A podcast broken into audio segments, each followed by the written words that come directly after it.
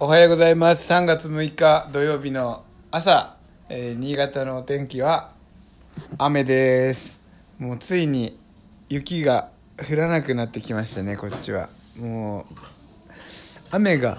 降ってても気温が低ければ雪になるっていうことなんだけど、気温が高くなってきたから、雨です。じゃあそれでは本日も元気にやってまいります。やってるかい？いらっしゃいませ。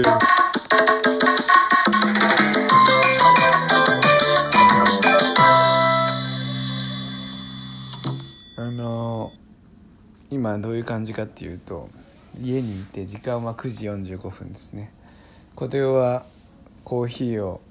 入れて一人で飲んでます。いるって言われたけど、僕はなんか昨日の夜からの食べ過ぎが、夜っていうか昼かな、続いてたので、いらないっつって、でラジオは撮ってます。子供たちはドタドタ音がするかもしれませんが、隣の部屋でもう大はしゃぎしているんですね。この土日の予定っていうのはだいたいこう前もって決めておかないとね、ダラダラしちゃうから嫌なんですけど、ちょうど明日はスキーだし、今日の夜は千鳥会だし、千鳥会といって海の家千鳥の、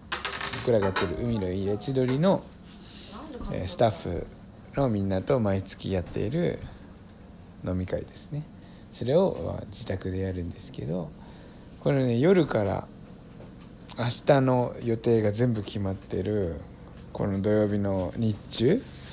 これがいまいちなんかそこにちょうどいいものっていうのがなんかあんまりね思い当たらなくって、映画館もいいかななんて思ったんだけど、以前煙突町のプペル行った時にもうすずちゃんがまだ3歳なんで、なかなか最後まで見ることができなくってね、それでまあもうちょっと大きくなんないと映画も無理かと思っているんですけど、自分家に100インチのスクリーンがあって、プロジェクターでね映すことができるので、ネットフリックスもつながってるし、なんか家で映画でも見ようかなとか思ってます。で結構ねそれが本当に映画っていうぐらいの感じで見れるんですよ。音響もBluetooth のスピーカーがあって、すごくねいい音をするやつがあるんで、そんなことしようかなとも思ってます。であと他にはね、昨日の夜からインスタグラムの方で僕がなんかこう人のためになることってなんだろうっていうのもずっと昨日は朝から考えてたんだけれども、夕方焚き火をしている時にふと、あれ焚き火ってなんかすごい煙出しちゃうんだけど、なんでいつもその煙少なくやれんのっていうのを何人かの人に言われてたなって思って、それを出してみようって思ったんですね。それでインスタの方で見てくれた人いると思いますけど、ポイントを、3つまでに絞って、こう簡単に視覚的に分かるような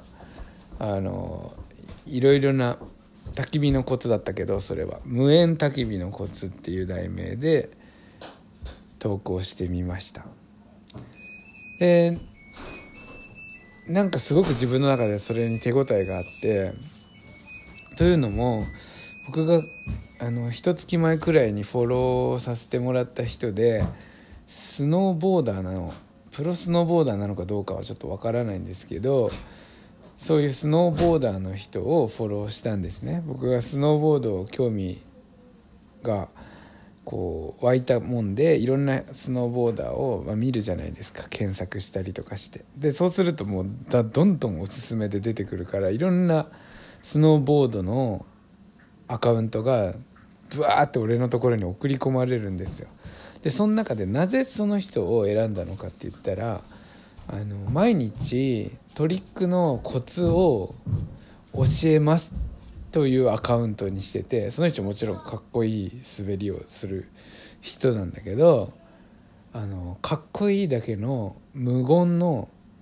アカウントっていうのもあるんですよ。それはかっこいいんだよね。でもかっこいいやついろいろあるから、そんなやっぱり何人もフォローしてたってなんかよくわかんないから、あんまりフォローしないね。いつでも見れるから、かっこいい人のこの人の見たいっては思わないんだよね。かっこよくても、よっぽどかっこよければ別なのかもしれないけど、でもその僕がフォローした人は毎日トリックのコツをその2ポイントか3ポイントで教えてくれると。これ教えてくれるんだから、毎日教えてくれるんだから、そのいろんなトリックのについての考え方みたいなのもちょっと入ってて、そこには目線を教えようとしてるんだとか、手の振りを教えようとしてるんだとか、そのコツを選ぶ場所からその人のセンスっていうか伝えたいことっていうのが見えてくるじゃないですか。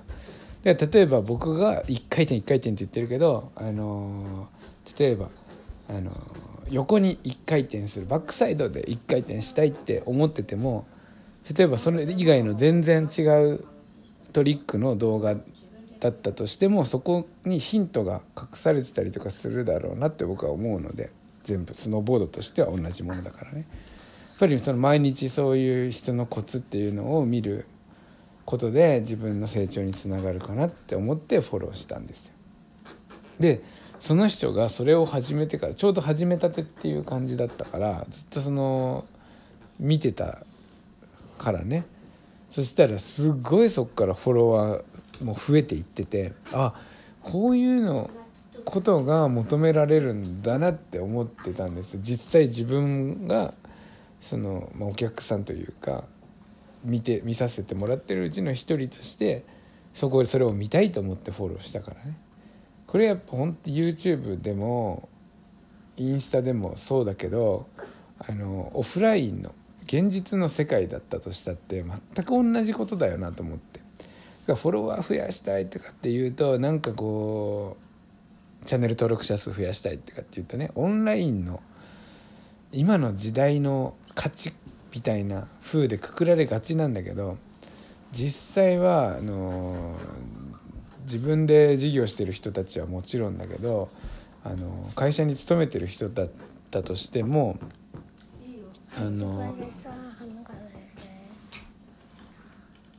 ちょっと待って、キヨが歯磨きしてって言ってきたほんと話ってさ、遮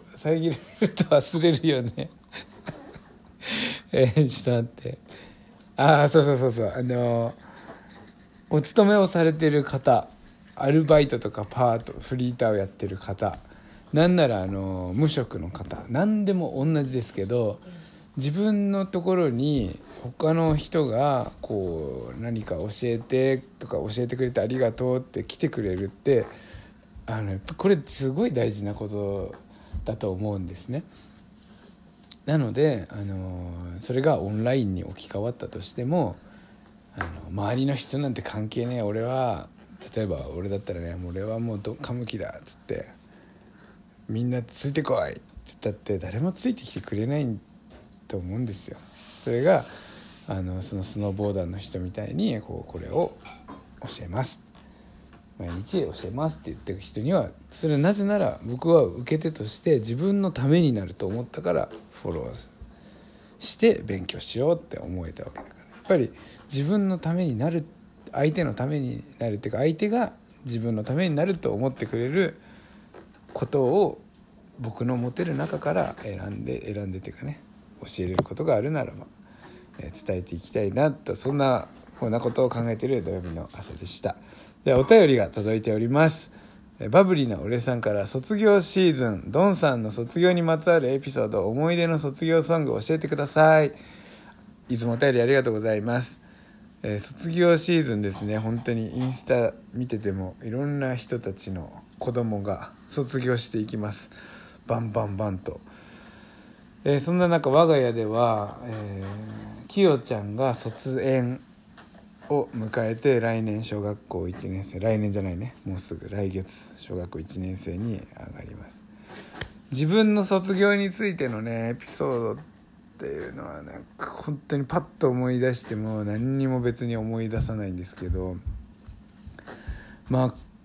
小学生の頃は太ってたなっていう思い出ですね。もう卒業するまで太ってたなっていう感じで、中学生の時は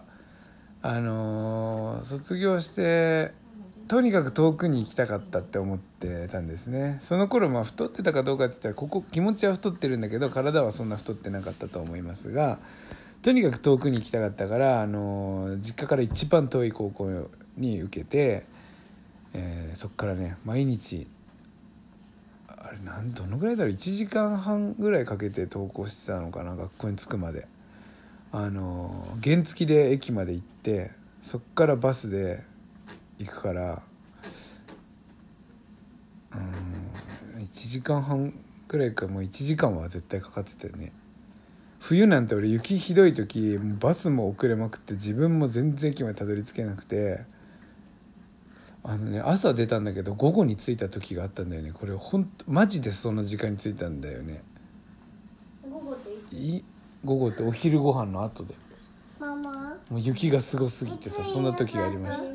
で卒業ソングについてはもう高校のクリスチャンの学校だったので、慶和学園高校っていうね、なんでもうハレルヤ一択です。皆さんこれ聞いてくださいね。どっかでYouTube とかでハレルヤの支部合唱っていうのを僕らもうガチンコで叩き込んで覚えてますから、多分今でも歌えるんじゃないかなと思います。古典も慶和だからね、一緒に歌えるかもしれない。というわけで皆さん本日も、良い一日をお過ごしください。いってらっしゃいませ。